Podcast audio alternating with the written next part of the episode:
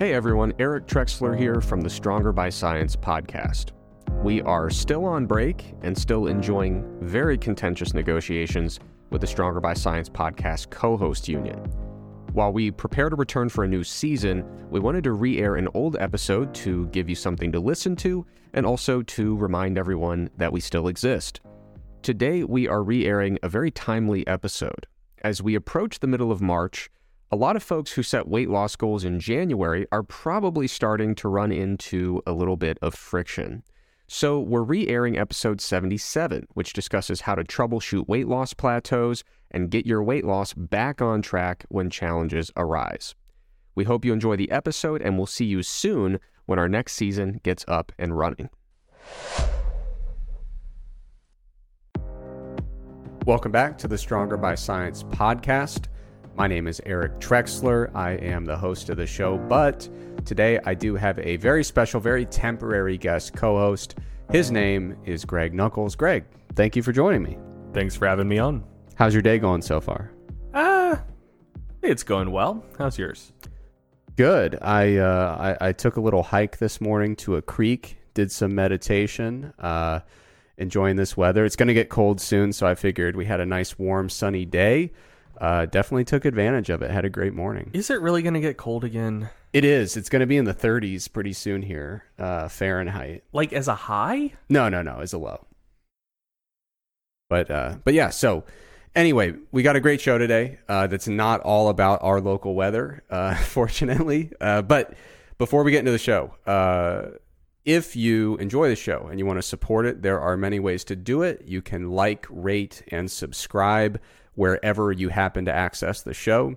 Uh, you could go to bulksupplements.com and use our discount code SBSPOD. That'll get you a 5% discount off of your entire order. You could subscribe to the Mass Research Review, which Greg and I are co authors of, along with Dr. Mike Zourdos and Dr. Eric Helms. Or you could check out MacroFactor. That is our diet app. It does have a free trial. And if you love it, and we think you will, then you can subscribe. All right, uh, road to the stage. How's it going, Greg? Uh, it's going well. Sorry, I just need to regather my thoughts. I was just checking the the ten day weather forecast. Yeah, it's um, not good. God damn it.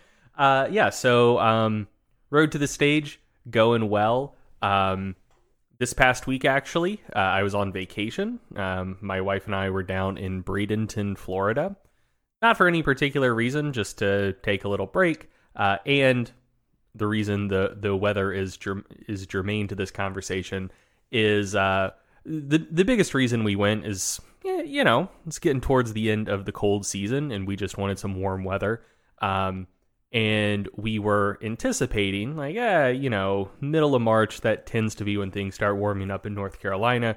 We were basically hoping that we could get uh, an extra early week of spring and then just basically carry that, that on through. So, much to my dismay, I, I see 50s in the future, uh, like Thursday and Sunday here. But yeah, you, you actually left during a bit of a heat wave, and God, then now, now that you're home, it, it's like back to normal. oh well, that's fine. Anyways, so uh, yeah, on vacation this past week, and with that in mind, one of the things that I wanted to do uh, on vacation was basically to uh, not be that concerned about the road to the stage, not intentionally try to be in a calorie deficit, not track anything, like just basically chill for the week um, and just listen to my hunger and satiety cues with the explicit goal of just trying to maintain weight and not put on like 10 pounds in a week as I occasionally do on vacation. And uh, yeah, the, that on that front, it was a complete un, unmitigated success. Uh, came back about a pound heavier than when I left, and I think that's purely down to the fact that traveling makes me constipated. So probably uh, TMI. No, to, good. that's good to know for us. Yeah. Uh, so for the listeners, maybe TMI, but anyway, uh, that that bit went very well. Um, and I, I, you know, it's it's a small thing, but I'm actually quite proud of it. Um, just because I, I do think that that is a positive reflection of the skills that I've built over this past year and an improved ability to listen to my uh, typically very faint uh, regulatory cues as far as satiety goes. Um, so yeah, uh, feel good about it. No, that's awesome. It's um, very overlooked commonly in the dieting space, but being able to kind of reconnect with some of those cues and let those take over, um, you know, that's a kind of a skill that we can uh, we can practice and develop, but we can also kind of fall out of that that regulated zone. You know, so th- that's a really a really positive step there for sure. How um, was the road to Athens? Yeah, the road to Athens is good. So a while back, I mentioned I had a popliteus injury, which is uh, the most meaningless muscle in the human body. Uh, it is a complete joke, but when it hurts, it's not fun, man. It, it's not fun to run with that. So my popliteus is feeling a lot better, and you know, with with the the weather the last several days, it's been a really nice stretch of of long runs, which is something I've been missing. So uh, because my popliteus is way better, I'm back on the trails, which means I'm more likely to get out there on a warm, sunny day and really just go for it. Um, so, right now, I've got a really nice uh, balance where some of my runs are like three miles and they're very brisk. Like I try to really push the pace and build up my tolerance for higher intensity efforts. Uh, and I mix in some of the longer trail runs, which tend to be like six to 10 miles. And I'm getting to the point now, like I can give you a really nice eight miles in well under an hour, keep a really steady clip the whole time. And as long as I don't get bored, I'm good to go. So that that's why the trail running comes into play. It's so much more enjoyable than just running on the street. Um, now, I was like back in the day, I was hoping to do a specific marathon that's actually this month. Um, once I ran into those injuries, I was like, I don't know if that's going to work. And then they actually changed the venue of the marathon from a perfect venue to an absolutely terrible venue. It's it's like through the city and it is literally in the mountains. and so like the city is like straight inclines and declines the whole way. So anyway, I'm not doing that marathon. The injury messed up my training uh, trajectory, and the venue change is awful. Um, but I'm, I'm still keeping an eye out. I'll probably do something either in the fall or next spring. Uh, which is not unusual for me. So, like, even with like bodybuilding contest prep, I usually just start prepping and then somewhere along the way, I identify a show, usually pretty late in the process. So, I'm taking the same approach here where I'm definitely still training fully intend to do a formal marathon. Like I'm not just going to go off on my own and say, yeah, I ran 26 miles. Like I do want to enter one and do it uh, and kind of make it official and enjoy that that kind of culmination of the training with a, a specific event. Um, but yeah, so I haven't picked one yet, but that'll be coming. Um, but yeah, things are going well. Uh, what about feats of strength this week? What do we got? Yeah, so I, have got two. Um, if you follow strength sports at all, you are probably aware that the Arnold Classic uh, wrapped up recently. Uh, wrapped up yesterday at the time of recording, wrapped up, I think, four days ago at the time that this episode will be airing. Uh, but either way, that, that happened pretty recently. So I have one feat of strength from the Arnold Classic, and I have one feat of strength from the crazy world of multiply equipped bench press. Uh, so, w- which one do you want to start with? Let's start with the Arnold. All right. So, uh, if if you're listening to this and you follow strongman or strength sports at all, uh, you may have heard of the Dinnie Stones. They are a legendary pair of just two very big stones from Scotland, um, and they in in total weigh 732 pounds, I believe uh, or what's that like 332 333 kilos give or take. Um, and so lifting the Dinnie stones is something that uh, you know a, a, lot of people have done it now but it's um, historically been viewed as a, a great test of strength for people who respect like global odd lifting culture like getting away from just barbells and classical implements. Um, so very very cool. Uh, just big rocks that you can pick up. Uh, so anyway, um, at the Arnold this past weekend, a lightweight, uh, a lightweight female strong woman named Chloe Brennan lifted the Dinnie Stones, and uh, she is. I- I'm sure the lightest woman ever to do it. She might be the the lightest person ever to lift the Dinnie Stones.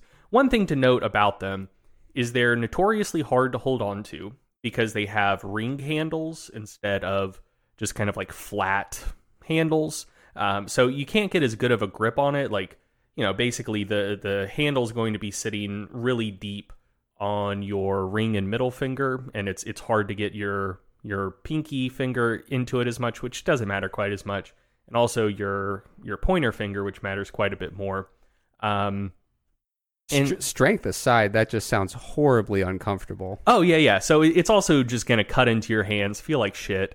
Uh, so they're hard to hold on to, and they're also hard to pick up and balance because they're two different sizes. Uh, you know, it's they're not well calibrated in, uh, implements. I think one of them is a little over 400 pounds, and the other one is a little under 300 pounds.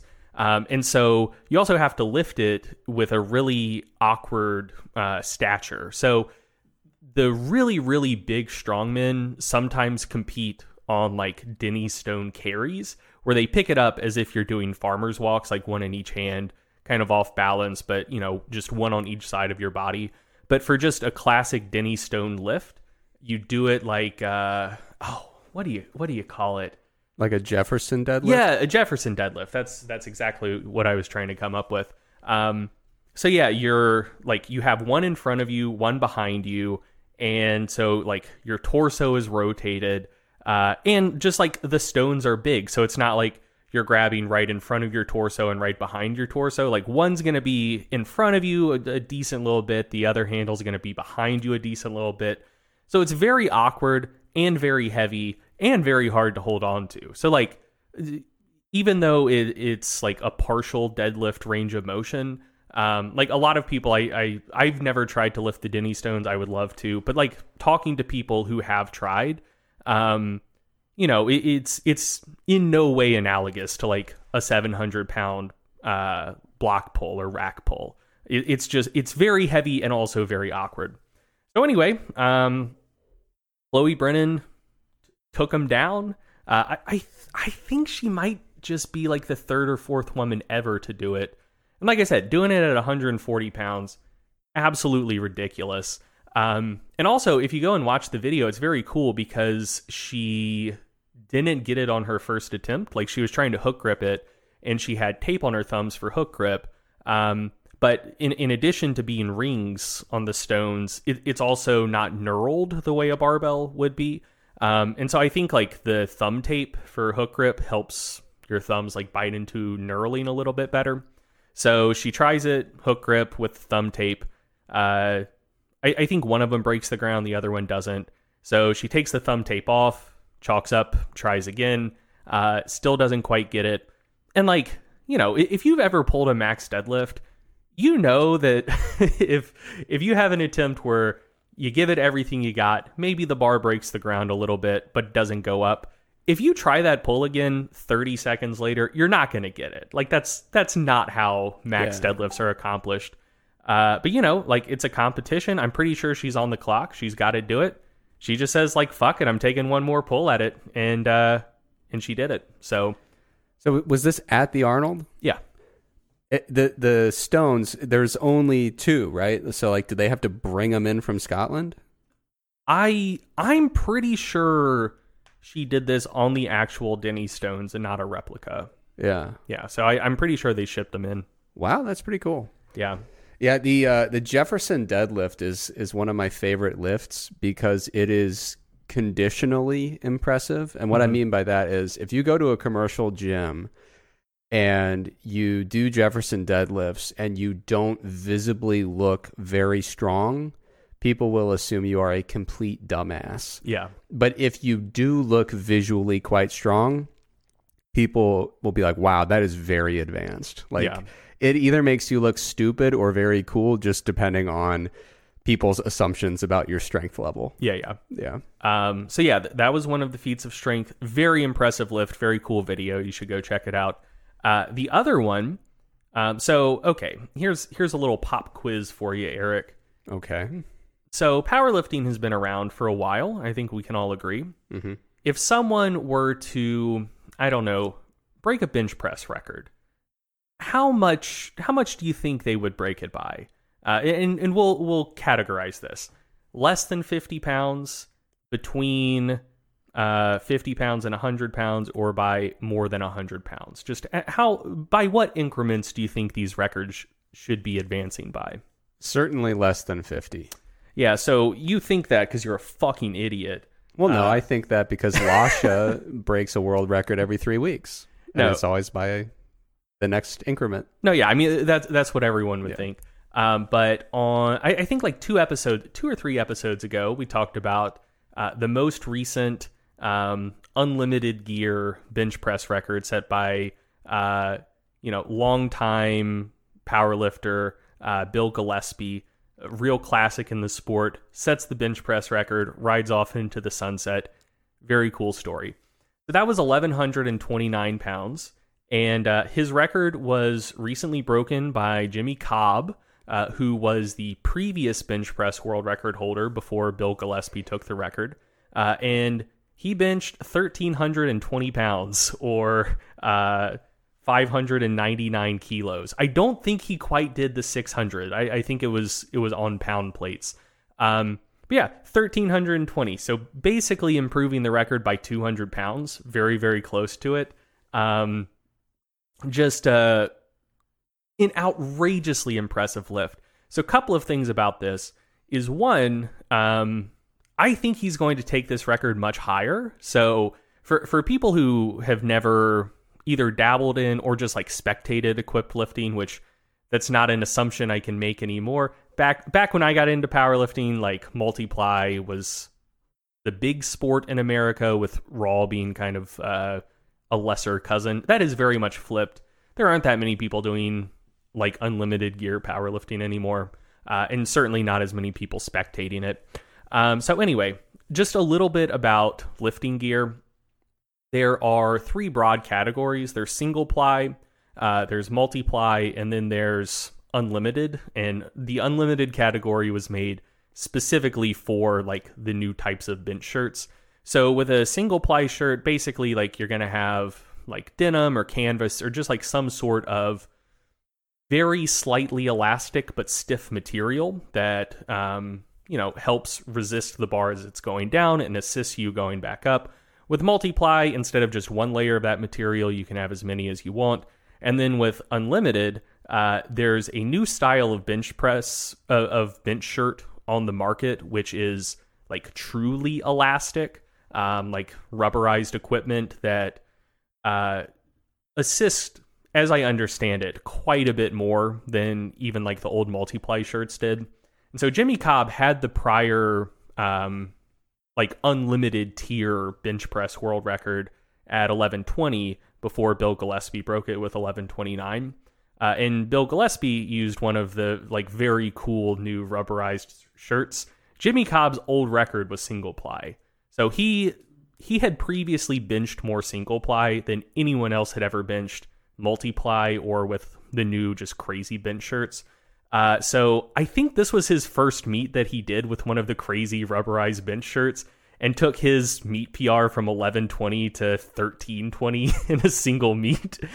Um, and there, there's footage of him on his Instagram account taking uh, over 1,400 pounds to a one board. Makes it look easy. Whoa. So we might be about to see something just insane out of him once he gets more practice uh, with this type of equipment. Uh, also, you know, we aren't always the most congratulatory of lifting technique when it comes to I wouldn't even say technique, just just like standards when it comes to multiply or unlimited lifting. Like oftentimes the squats are of questionable depth. Maybe the deadlifts don't look totally locked out. Maybe the bench presses don't look totally locked out or look like they have a clean pause or whatever. Um, but it, I, I wouldn't even say as far as equipped lifting goes. Just as far as lifting goes, this is a clean bench press. Um, lowers it under control, very clear pause, very clear lockout. Um, like I, I think this is the most just legit looking uh, bench press world record in, in terms of like adherence to the rule book, which isn't always adhered to. Uh, I, I, this is this is one of the best looking bench press world records in a long, long time. Um, and God, I had one more thing that I was going to say about it. Well, in the meantime, uh, I don't want to step on your toes here, but I do want to protect you from the vitriol and hate mail. You mentioned 1320 and 599 kilograms, but the link says 1302 and 590. Is is the Yeah, link that- incorrect? Yeah, the the link is incorrect. Oh wow. Yeah. So that Um, that's impressive because if it was only 1302, I wouldn't really care. But 1320 is is something. Yes. Um, yeah, yeah. So I, I remember the other thing I wanted to add.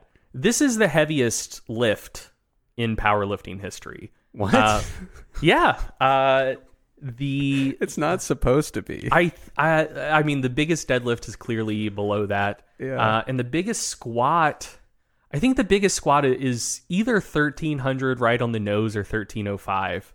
Um. So yeah, just just to illustrate how large of an effect powerlifting gear can have. The, I, I think this is the first time the bench press record has been higher than the squat record. Um, but you know that day has arrived, and uh, you know, like I, it should be clear. I think geared lifting is very cool. I think that's a, a minority position among among raw lifters these days. Um, I think it's awesome. It, it's it is a completely different sport. You can't compare them apples to apples. And if someone like if someone asks you like how much do you bench and you say 800, but it's like an equipped 800, like I think that's a little dishonest because Yeah. they are thinking you're talking about the type of bench press they're thinking about, which is a raw bench press. Um, so yeah, you can't compare the sports apples to apples, but I think it's very cool just just because of how much weight they're handling. Um, and like from training with equipped lifters, like the the crew of guys I trained with when I first got into powerlifting, like I was the only raw guy in the crew. Everyone else lifted equipped, and just seeing what it took to get under loads like that, crazy. Um, and there was a guy in our crew, Joey Smith, who was like an 800 plus bencher at 275, and like that that was very very good at the time. And I remember, you know, I remember him loading like over a thousand on the bar and doing like a reverse band two board press with like over a thousand pounds, and you know, just seeing you know, even though it's a partial range of motion, the bands are helping a little bit. Just seeing like what that did to him to just hold that much weight in his hands, and then just to th- and like the heaviest, the heaviest like bench press I felt in my hands with like um uh like to a four board using like really heavy bands as kind of like a bench shirt or uh like a slingshot um which I'll note if you don't want to buy a slingshot but you have access to bands you can just double them over put them around your arms. It's literally the exact same thing. That's what we all did before uh before those existed. Um but anyway so like doing like a high board press with with the bands around my arms like i felt 600 in my hands before and that's fucking scary. It's like you can feel one it just feels like the um like the cartilage in your wrist is being compressed and you can feel your forearms flexing like your radius and ulna you can you can feel them like, Like fle- yeah yeah. um, and, and I mean, you know, I, I'm sure 600 would feel very different if I got into equipped lifting and was handling that type of weight more frequently. But I can't, I can't even conceive of what 1300 pounds would feel like in my hands. yeah. That's that's outrageous to me. So just the fact that not only can he bench it, but just just that he can touch it, like he can unrack that without his forearm shattering, outrageous to me. Um, so yeah, new bench press record, and who fucking knows, might be fifteen hundred in a year. Uh, now that now that Jimmy Kolb has fully gone to the dark side and has started using the new rubberized bench shirts, feel like the sky's the limit. Who knows what he's going to push the record to? That's awesome. Well, you can find both of those videos in the show notes for today's episode. Um, now, moving on. I have a coach's corner segment. I'm going to try to keep this brief because I know you've got a really nice uh, research roundup or research review coming up. Um, but what I wanted to do was a really applied segment that talks a little bit about how to actually troubleshoot metabolic adaptation, or I should say, apparent metabolic adaptation. So, to set this up, I want to start with a problem statement. Okay, so you or maybe your client are struggling with weight loss. And for this segment, I'm just going to present it from a coach's perspective. So let's say a client comes to you, or like a brand new client who wants to work with you and says, I'd like some help with weight loss, but you really have your work cut out for you because I am stalled and something's just not right here. Uh, so you're talking to this individual and they feel like they're doing all the right things to promote an energy deficit, but their weight just is not budging right? So, a very common assumption is to go straight to metabolic adaptation um, and to kind of assume, well, the problem here is low resting metabolic rate or maybe low total daily energy expenditure. But you really have to dig deeper. I mean, maybe it is low, but how low is it? And, and you know, how low could it possibly get? And how might we overcome this situation, whether it actually truly is due to low energy expenditure or maybe it's actually due to something else entirely. So you really have to dig in and start exploring this. Um, so one of the first questions that comes up is, oh, should I just have this person get their resting metabolic rate tested? I've had a number of people reach out to me on the internet and say, hey, I was thinking about getting my resting metabolic rate tested.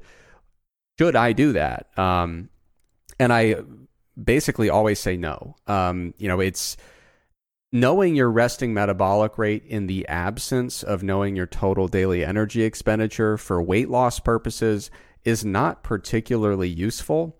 Um, and it's also really hard to get a good measurement outside of a research setting. Um, you know, in, unless you're going in and working with people who have been really well trained and using really nice um, indirect calorimetry equipment, a lot of the commercial grade stuff just isn't that good. And it, we're talking about uh, lacking precision and having error to the extent that it's like you might as well just use a formula, you know, in, in many cases. So I don't recommend that. Uh, another question is, well, maybe I should just calculate an estimated total daily energy expenditure, uh, compare that with their daily calorie target, and maybe that alone can tell me how severe this metabolic adaptation truly is that is still not a perfect approach. Um, the reason being, you know, you can try to calculate estimated energy expenditure based on age, body composition, uh, physical activity correction factors, things like that. Uh, and it can get you into a general ballpark number. Um, but if a person is kind of deviates from that estimate, that's not necessarily an indicator that something is going wrong or that they're experiencing metabolic adaptation. As we've talked about previously, there's a lot of variation from person to person. Uh, you know, you, you might be able to calculate someone's predicted total daily energy expenditure, but that's just going to get you within the ballpark. And there are going to be people who, without any metabolic adaptation whatsoever, are far above and far, alo- far below that predicted value. Um, so what we need to do here is not just crunch numbers in a formula, not just uh, go get measured at some kind of like commercial gym that offers metabolic rate assessments. What we need to do here is what I call an energy audit. And so for this segment, I want to walk through how I go about doing that because I think it'll be helpful for people who find themselves in this situation, either with their own dieting or working with a potential client. So this segment is going to be very practical. It's going to acknowledge some topics we've talked about previously. So obviously, it's going to talk about metabolic adaptation. It's going to talk about uh, compensating for the calories we burn during exercise. We've gone into the details about the research behind these topics, but we haven't really tied it together into a very applied segment like this. So, the general vibe first when you're going to conduct an energy audit. And what we're trying to do here is figure out what what truly are the numbers here the calories in and the calories out we need to get into the details to figure out is there really an unusual discrepancy here is total daily energy expenditure really way out of the normal range uh, the general vibe when you're conducting an energy audit. It's going to be a conversation. It's back and forth, a lot of questions, a lot of follow up questions to kind of dig into the details. The most important thing is ask the questions, but actually listen. You know, listening is critically important with this because when you're trying to conduct this kind of energy audit working with a client, the only true source of information is going to be their experience, their perspective, and what they're able to relay. So you have to ask questions and you have to truly listen deeply and intently. You also need to make sure that you're being empathetic and compassionate in the process. So you're aiming to be helpful here. Now, it's very easy to go on this energy audit and you hear their initial um, problem and you might be skeptical at first and say, no, no, no, you're making a mistake with your tracking, right? So you can start this process from a, a place of skepticism, and it almost seems like you're trying to assign assign some blame. You know, it's like you're you're trying to figure out where they messed up. Uh, and of course, we're going to ask a lot of questions uh, that do probe a little bit in terms of accuracy and how well they're tracking.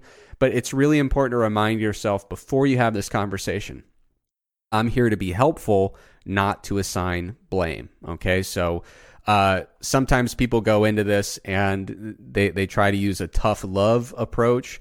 And I generally think that's a bad idea. You know, um, I think tough love is a misunderstood concept in coaching in general. I think uh, in many instances, in most instances, there's a much better way to communicate rather than what most people consider like, yeah, I just do tough love and, you know, I'm really hard on my clients, but they're better for it, you know? So, like, you, you could tell someone, like, hey, you know, this is what it takes to achieve your goal. You can either handle it or you can't. That's up to you. You know, you can kind of take that approach that leans on that tough love and say, I'm dropping this truth on you and you're not going to like it but like you could also do that differently. You could say like, listen, your goal it's really ambitious and that's fantastic. Like having ambitious goals is exciting, but you know, we have to operate within the natural constraints of physiology. So I don't think that your goal physique can actually be obtained without the following trade-offs and downsides and then you lay those out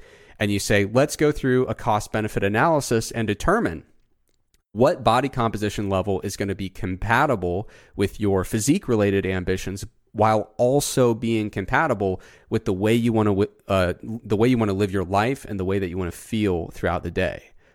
So in both cases, you have delivered uh, a truthful statement that's a little bit inconvenient, but one of them is very helpful and understanding, and the other is not. So my concern with people who are a coach and they're really proud of their tough love approach is that I just think it's usually not the best approach. Uh, and, you know, there are ways to deliver truthful statements um, that, uh, you know, have less than, than or, or, or deliver feedback that's not favorable. You know, there might be areas where you have to say, hey, we really need to improve on this.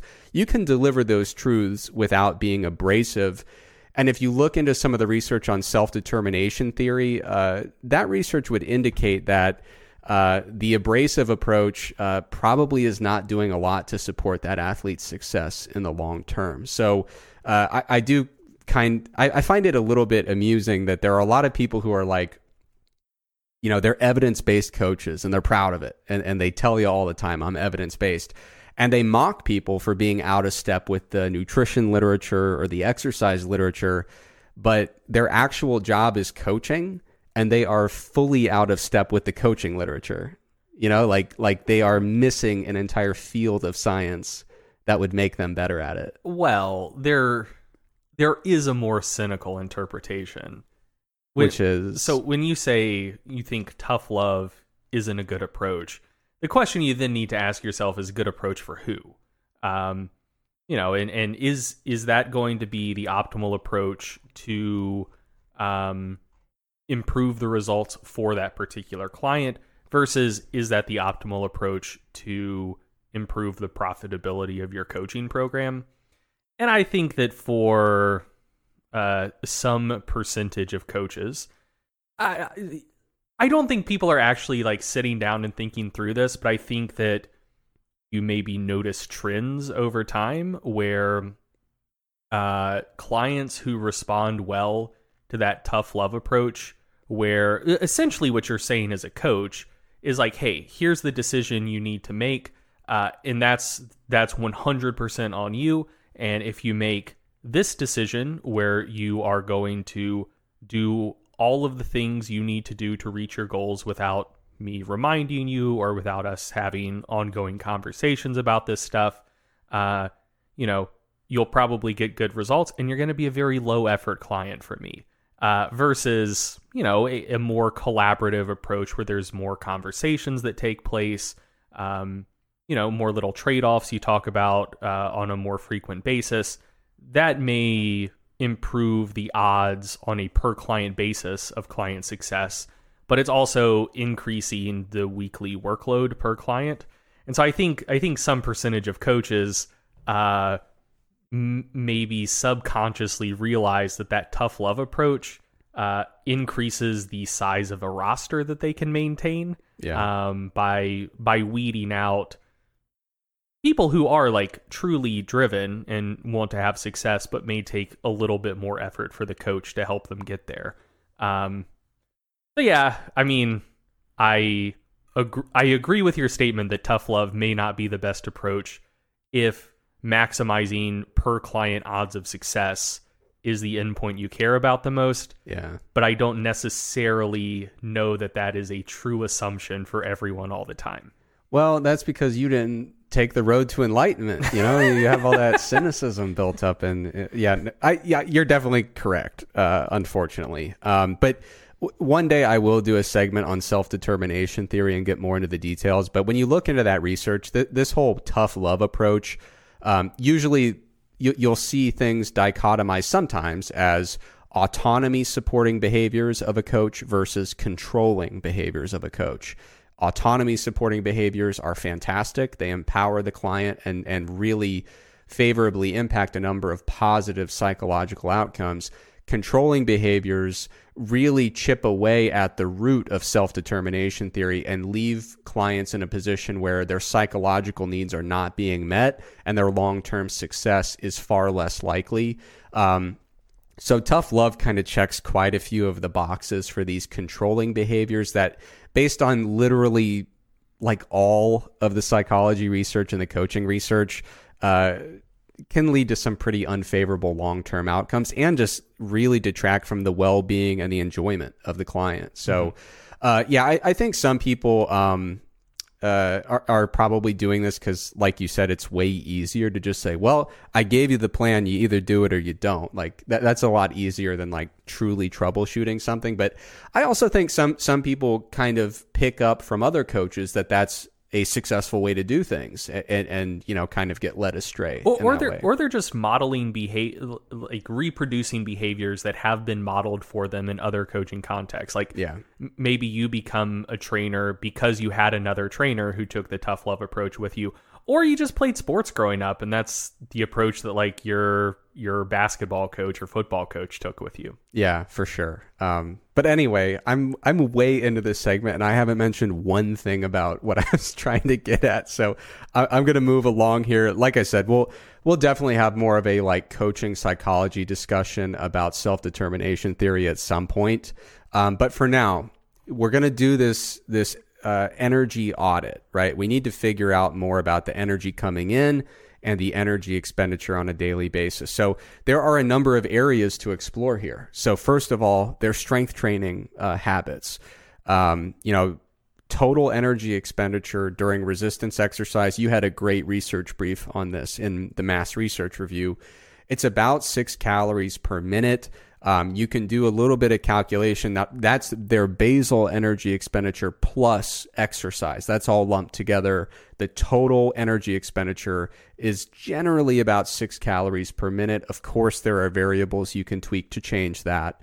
Um, but but if you're trying to just kind of sketch out how many calories are we burning in the gym, that's where you can start. Uh, you can crunch some numbers and, and, kind of, if you want to calculate the additive effect rather than the total effect, you can do that. Uh, but the first thing you want to do is get an idea of how often are we lifting? What do these workouts look like? And, you know, how, how much energy are we really burning in the gym on a daily or a weekly basis? And of course, we should also expect on average that about 30% of those calories are going to be compensated for. So when you're trying to figure out how these exercise calories are contributing to total daily energy expenditure, uh, it, it might be that you know whatever number you calculate for extra, you know, lifting related exercise calories per week, you might need to multiply that by like 0.5 or 0.7 to, to get a really good estimate of how much that's actually impacting total daily energy expenditure because of compensation, which we've discussed many times on the show before. Now you want to also look at their cardio program. And, and, obviously, you want to look at frequency, intensity, duration, volume, consistency of how frequently they're doing these things. But one thing that gets overlooked a lot in these energy audits, aside from the obvious stuff, is modality, right? So when they're doing cardio, is it cardio that's using several large muscle groups? You know, cycling and running are not exactly the same in, in terms of total energy expenditure. When you're running and you have you know more musculature involved in general uh, the average person can put a lot more energy into running than they can cycling it, among workouts that they perceive to be equivalent in terms of difficulty. Um, another thing to keep in mind is any modality where there's the capacity to to kind of quote unquote cheat in a way that lowers energy costs. So um, for example when you become more skilled at an exercise modality, your uh, you're not cheating, but your expenditure will go down over time. And like the best uh, example I can think of for that, when I started swimming for cardio and I literally couldn't swim, I burnt so many calories because all of my motion was wasted, mm-hmm. right? But if you go from being a terrible swimmer to a great swimmer and you're doing the same distance in your workouts, your energy expenditure is going way down. Mm-hmm. Uh, so uh, exercise economy is linked to skill acquisition, and the more skill you build with a modality, you could be making your exercise more efficient, which is great for performance, but not great for burning energy uh, and burning calories. So, uh, another thing is, you know, little opportunities to do something that that's more in line with that idea of cheating. So, like when I'm doing laps in the pool,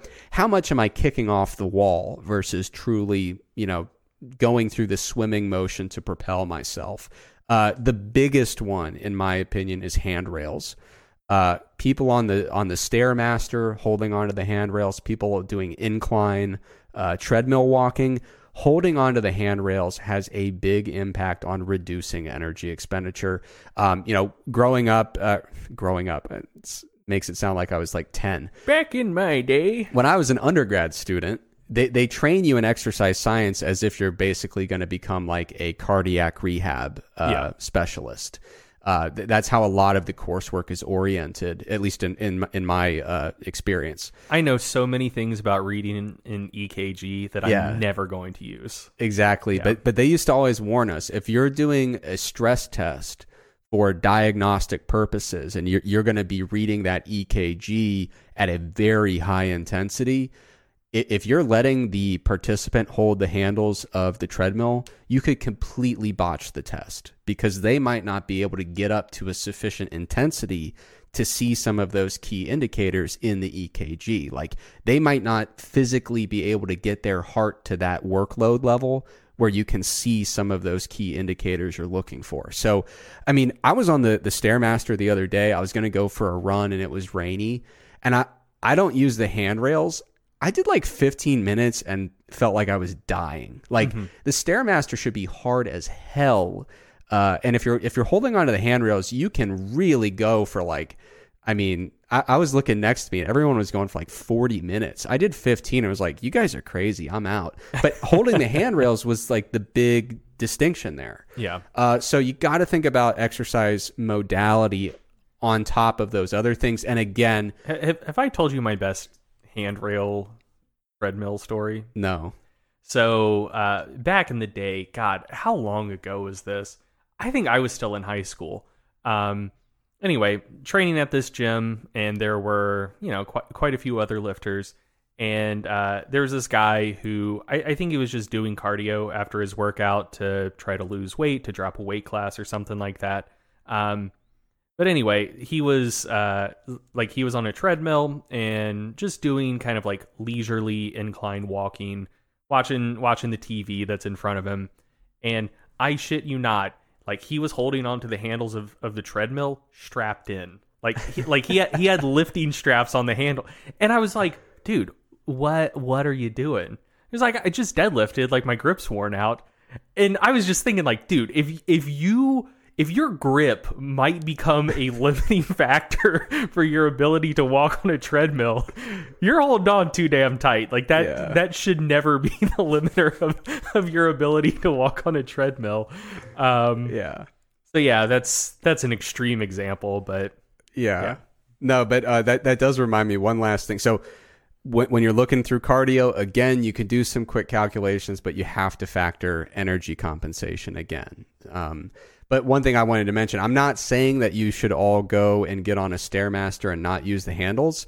You should only do cardio modalities that you feel comfortable doing safely, right? And so like I'm on the Stairmaster not using the handles, but my hands are literally hovering over them so that if I lose balance, I can grab them. If you don't trust your balance well enough to do a Stairmaster or an incline treadmill walking workout without using the handrails, that's okay.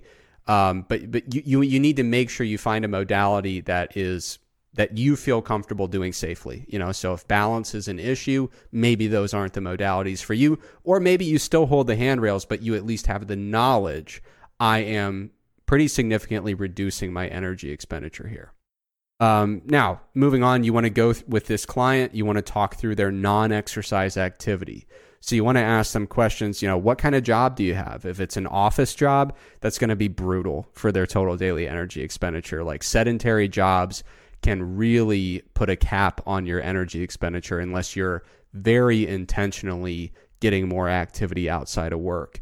Uh, you want to talk to them about their home life. Um, obviously, like you you want to talk about their home life as it pertains to energy expenditure. So, for example, a lot of people gain weight after college when they move from a campus setting to a tradition a more traditional home setting and they're not walking to every single activity that they do um, you might uh, move from an urban setting where you walk to the grocery store and you walk to the park and things like that and then move to a rural setting where literally nothing is within a walkable distance. And so all of a sudden you're in the car more. So you want to talk about those aspects of home life and just talk about their leisure time. You know, like I have noticed that as I get older, uh, now in my fourth decade of life, I don't do the same leisure time activities I used to do that kept my energy expenditure up. Um, and again, this non exercise activity is still physical activity, so we do have to factor in energy compensation. Moving on to diet, uh, you want to get an idea of this individual's daily calorie target that they're shooting for. Um, one thing you have to ask yourself is is it actually lower than kind of the normal anticipated range? Sometimes it isn't. This is something we've talked about on the show. Sometimes people will come to you and say, my calorie intake is way too low. It's it's tremendously inappropriate for someone my size. And then you look at their their body size and activity level and you say, no, like that's that's pretty normal. Um, but but there are a lot of people on social media with really strong marketing who are like, yeah, all my clients are like five percent body fat and they eat four thousand calories a day. And if you're not able to do that, there's something wrong with you. Also, buy my book and my coaching. You Yeah. know, like so that that's something that that uh, the evidence based fitness world has to really push against. Uh, some people just have um, people have been given expectations for calorie intake that maybe aren't realistic. Um, you want to get an idea after you talk about daily calorie targets, get an idea of consistency and adherence. So, any untracked meals, untracked days, binge eating episodes. Uh, one p- common thing is just kind of taking bites and taking a taste of food from your kids or your partner that you live with. Uh, that's very common. Untracked vegetables, untracked sauces, condiments, oils, cooking sprays, when those things are untracked but consumed regularly, that can start to drive your calorie intake up, even though you think you're eating far less. Um, and one thing that some people will do is they'll say, Man, I switched to all these healthy foods and my body weight is still really stuck. Um, but sometimes you'll notice when people talk about switching, you know, what they consider an unhealthy food to a healthy food, they haven't really moved the needle in terms of actual calorie intake. You know, someone might say, yeah, instead of sugar, I use a lot more honey, but it's, you know, it's still the same amount of total total uh, caloric intake. Mm-hmm. So you want to go through that, and you also want to go through their diet history. So what's really fascinating is when you can talk through uh, someone's history and figure out have there ever been times where you had successful attempts with weight loss? And you start to understand the circumstances of that successful attempt in the past, the characteristics, uh, and you can start to piece together what's missing now, right? So, oh, can, can I just add one more thing to your prior list? Sure, yeah. Uh, e- eating out frequently at restaurants. Oh, good one. Which, like, absolutely nothing wrong with that. But one, it, it's very easy to just forget about a lot of the things you eat at a restaurant. Like, hey, I, I went to a Mexican restaurant. I got a burrito and a margarita. Okay, like I remember that. Well, did they put chips and salsa on the table? Oh yeah, yeah. I also ate like four baskets of chips. You know, um, or uh, you know, you remember the big thing you got, and there was an appetizer for the table, and like you said, untracked bites. Like eh, maybe I had like one or two little bites of the appetizer. And uh, unless I, I was gonna say unless the restaurant posts its its calorie information online, even if it does, that's that's a crapshoot. Um, I don't think that uh, that's actually strictly enforced. Like, I don't think restaurants are actually out here getting in trouble if they're uh, if the calories of, of the foods they have posted are lower than what's in the actual dish. But yeah, I, you know, nothing wrong with eating out at restaurants, but I wouldn't count that the same as like untracked meals, as you mentioned. But uh, if you are eating out at restaurants pretty frequently, at minimum, there, there's a pretty big question mark. Um, because yeah, you, you you don't actually know how much total food it is. You don't know how much fat was added in the preparation. There are probably a few little things that you eat throughout a meal that you just don't think about after the meal is over. Uh, so yeah, re- eating out frequently at restaurants is is a, at least another thing to take inventory of. Yeah, that, that's a very a very good addition. Um, but yeah, the, the the next one I was talking about diet history. It can be really informative if you compare and contrast, like what is different about this current unsuccessful weight loss attempt when we compare it to past very successful weight loss attempts. And sometimes you'll see Someone uh, switched to a sedentary job from a more active job. They moved to a less walkable area. Uh, you know, they got married and had kids, and they're not sleeping as well, and they're kind of taking bites of food from their family. Uh, you know, they stop pursuing physically active leisure time activities because they're busier with their family responsibilities. There's a long list of things that can change that make a really big difference. Uh, and then, of course, when talking about diet history, you want to get an idea of whether or not this person, like some people have been really aggressively restricting for a very, very long time. And sometimes those are cases where you do see some fairly substantial genuine metabolic adaptation happening. And along those lines, the final thing you want to talk through with your energy audit is symptoms of low energy availability. So, uh, when someone has very low energy availability and they're they're really likely to have metabolic adaptation, there's usually some signs of that. You know, hunger, uh, being lethargic, having uh, kind of an increase in injury rate recently with their training. Uh, obviously, disruption of menstrual cycle, low libido, uh, impaired sleep quality. Uh, obviously, if they have hormone information, if you start to see that, you know, thyroid hormones or sex hormones are getting out of whack, those can be indicators that we're seeing uh, the physiological signs of really, you know, fairly substantial energy restriction. So that was a long list. That's a lot of stuff to talk through. This usually takes a full hour without without question, and sometimes even longer. Um, but the reason that we ask so many detailed questions is because we are searching for maybe two to 300 calories per day worth of, of metabolic adaptation if it exists. But in order to find that, we have to rule out all other potential sources of inaccurate tracking or just improper estimation of energy in or energy out. Um, so w- when I run into a situation where we do this energy audit and we see that yeah, we're we're looking at a discrepancy of like 600 calories that we can't find. That usually is is a suggestion to me that we're talking about some missing calories that are not attributable to metabolic adaptation. Like true metabolic adaptation in most cases you're going to see that we're talking about a magnitude of up to 200 maybe 300 calories per day um, kind of at the higher end of what you regularly see um, so that's actually good news. Like if you can find some of these calories and you don't have to say that all of it is true physiological adaptation, that's terrific because it, it's way easier to resolve what is basically an accounting issue versus resolving physiology issues. Like if you can say, "Oh, actually, yeah, I've been eating 400 more calories than I thought," that that's an easy solution that that we can then troubleshoot. So as you're going through this, you've collected this information. You want to go through some different scenarios that will lead you to tentative conclusions as you're reviewing. So, like when I see these scenarios, here's the first place my brain goes. And, and then, of course, it's a conversation and you probe deeper. But if I see someone with this stalled weight loss and they've got some untracked meals or days or frequent binges, or as you added, very regular restaurant eating, uh, my concern is that we, we probably just aren't getting a good estimate of our calorie intake. You know, um, the, the fact that we have these untracked days or meals, we've got these binging episodes, we've got a lot of uh, restaurant prepared meals.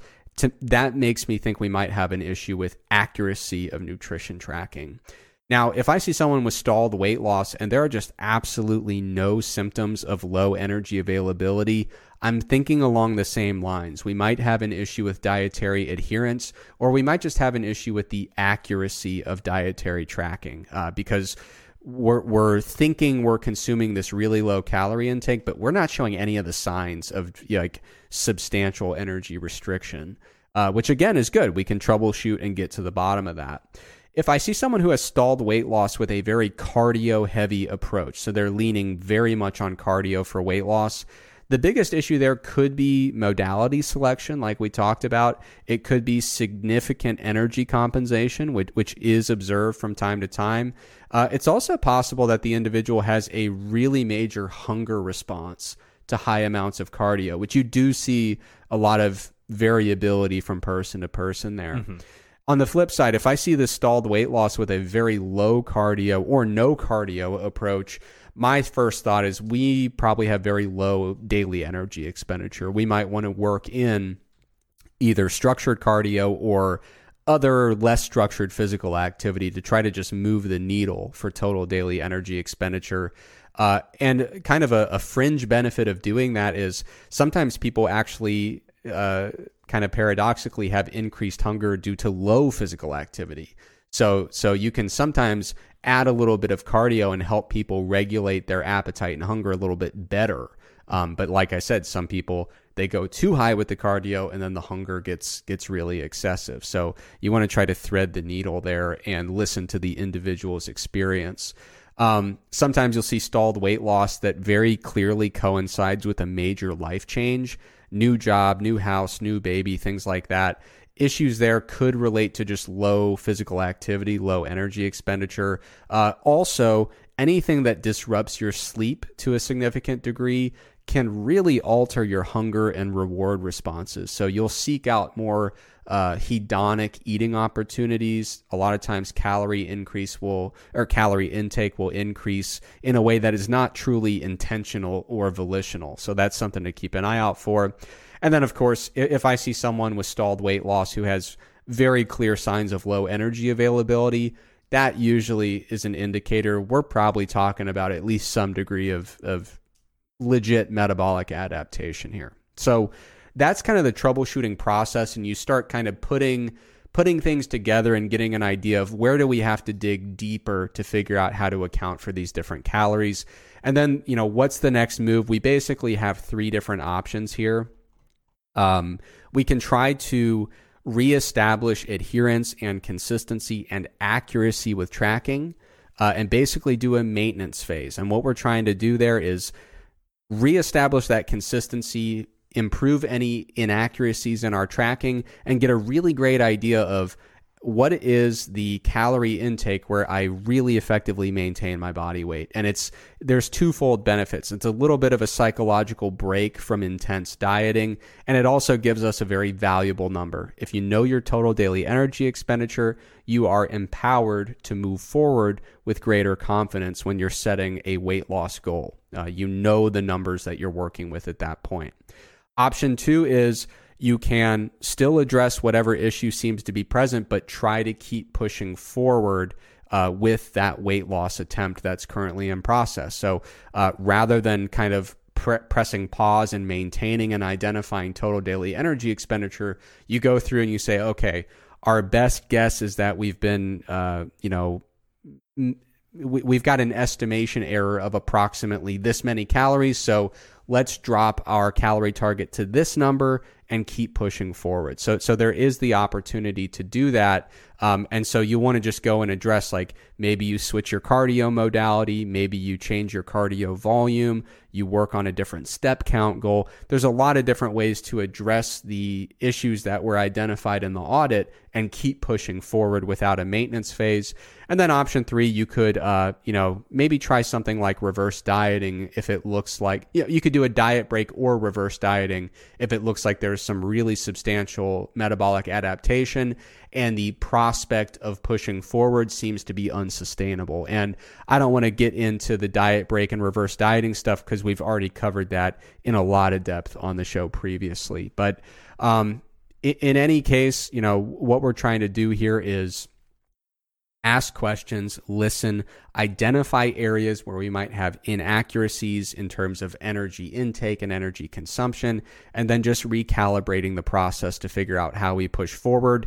And unfortunately, one situation you might run into is, as I alluded to in my example about uh, tough love and the alternate way you can frame that news, sometimes you do run into a situation where a person's ideal physique is not compatible with what they consider to be a sustainable lifestyle.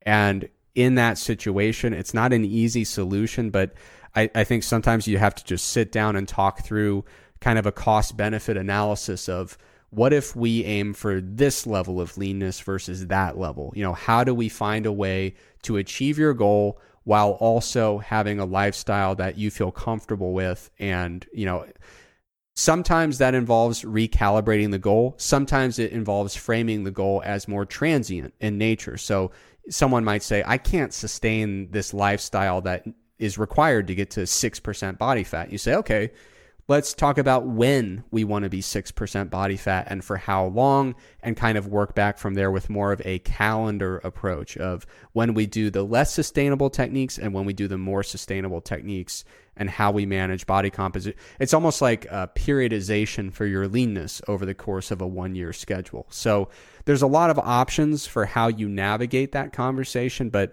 sometimes you will find that we need to recalibrate expectations for you know, what is uh, my ideal physique that is also compatible with the way I want to live and the way I want to feel each day. So there's a lot that goes into that process of the energy audit and then the ultimate conclusions of, of where you go from there. But I, I get a lot of questions of, you know, someone presents with suspected metabolic adaptation that appears to be extreme in magnitude. What do you do? Mm-hmm. I do that. You know, yeah. we go through that process start to finish. And uh, yeah, that's all I got. We are we're running very very long. Yeah, that's obvious. uh, do you want to do your research roundup, or do you want to save that for a later time? I'm comfortable with either because I know that I just stole the entire show. Well, I wouldn't phrase it like that. You uh, took up a lot of time on the show. Whether or not you stole the show That might be a touch more self-congratulatory than I, than I'm comfortable with. We'll see in the in the comments how people feel. uh, no, that that's totally fine. My my feats of strength also ran long. Um, yeah, we, we can we can push my segment back. Yeah, we'll, definitely we'll start out with that one next time around and make sure that we uh, we'll, we'll give you a chance to steal the show and see if you yeah. I mean, I it's it's no big deal. I don't care. Uh, I took time out of my valuable vacation to prepare this segment. Um, but yeah, who who cares? My time my time doesn't matter. Uh, I'm just the guest here who Yeah. who gives a shit about That's a good point. I anything. I do or anything I care about. Yeah, I don't remember if I apologized, but if I do, if I did, I want to retract that. Now that you put it that way. Um, now to play us out, uh, Greg, are you familiar with football, American football? I've heard of it. So there's the National Football League, um, and they have a combine every year where all of the promising um, prospects for the upcoming NFL draft uh, run through a battery of uh, fitness tests uh, and a variety of other tests as well. Basically, the NFL teams want to figure out everything they can figure out about uh, the athletes who are going to be entering the upcoming draft. Um, and there were some numbers that just cannot be ignored, and, and we we simply must acknowledge them. So all of this information is coming from CBSSports.com, and I focused on the 40 yard dash. Um, so 40 yards is 36.6 meters roughly, and it is kind of the single speed metric that American football organizations are really enamored with. Um, the football field is 100 yards, but you know the 40 yard dash is kind of the the prime number, especially for the skill positions, receivers, running backs, defensive backs. Uh, but they have everybody run it, and it gets a lot of attention. So the first thing that caught my eye was uh, a pair of wide receivers from Ohio State.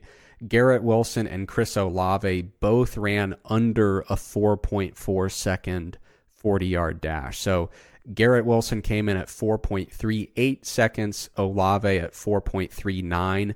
That was his official time. His unofficial time was like 4.26. And I saw that on Twitter and I was like, what? Uh, but they did correct it after the fact. Um, but anyway, I saw those two numbers and it made my it made me sad. I was like, we Ohio State should have won at least 16 games last year. And I know you can only win 15, but that honestly kind of broke my heart. Well, and, Uh, and then when both of them don't play in the bowl game, and you just see how good Jaxon Smith-Njigba is when he has the chance to be the number one target. Yeah, I mean, Ohio State had a very good season by most program standards. Uh, but yeah, you you see that and you're like, ah, should have been so much more. yeah, uh, and dude, Marvin Harrison Jr. as well. Uh, Yeah. Another upcoming receiver. So the future is bright, but man, I saw that and I was like, ah, we, you, you just think we, we could have done more with it. Uh, some really crazy speed. Uh, Tyquan Thornton and Kalon Barnes, um, they are both out of Baylor.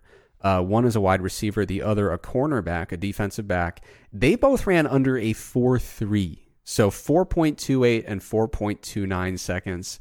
That is absolutely crazy. When you start talking about getting below 4.3 seconds, you're talking about the all time elite combine performances for the 40 yard dash. So that is unbelievable without any qualification whatsoever.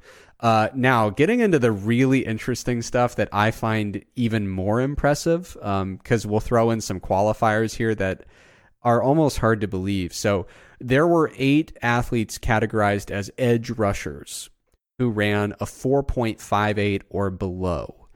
Uh, and so these are these are like defensive ends. So, like for example, Amare Barno uh, from Virginia Tech ran a 4.36. He's listed at 245 pounds. That That's, that's outrageous. Yeah, so he, he's he's almost 250, which is like 113 kilograms. Running a 4.36 just simply doesn't make sense. I understand that physics exists, but not in a world where that happens. it it it it almost makes you feel for quarterbacks, and like it makes sense why there are so many more mobile quarterbacks now. You, you can't you can't just shift around in the pocket a little bit and get out of the way of that. Yeah, you don't see a lot of Drew Bledsoes anymore. Yeah. you, you got to be a little quicker than that these days. Um, now here here's a crazy stat: uh, twelve linemen.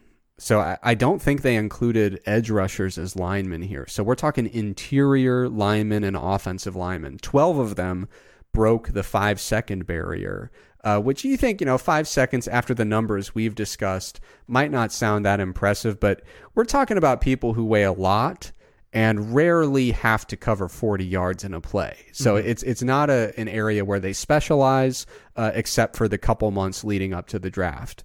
Um, but here are two numbers that are just insane. Devonte Wyatt from Georgia ran 4.77 at a body weight of 315 pounds or 143 kilograms. It's the amount of force that that person is putting through the ground with each stride is is absolutely it's, hard to wrap your head around. It's preposterous. It is. And you might be thinking that's the craziest thing that I'm going to tell you, but it's actually not.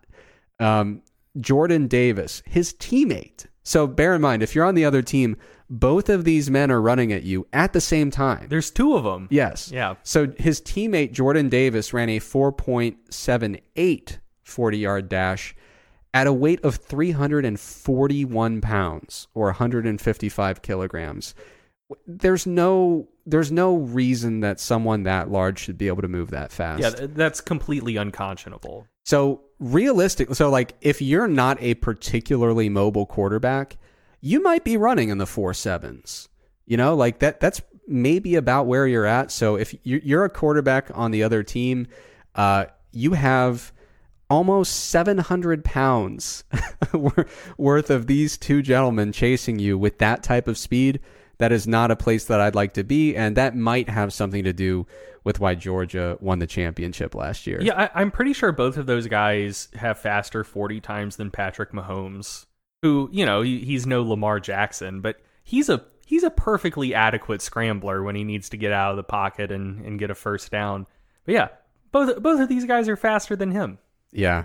Yeah, so it, it's incredible. I, I I don't like watch the combine every year, but I do go into the data afterwards and just say, okay, surprise me again. you Yeah. know, like let's see what we've got. And uh, this year was no exception. People really put on quite a performance. So congratulations to all those athletes for a terrific combine performance.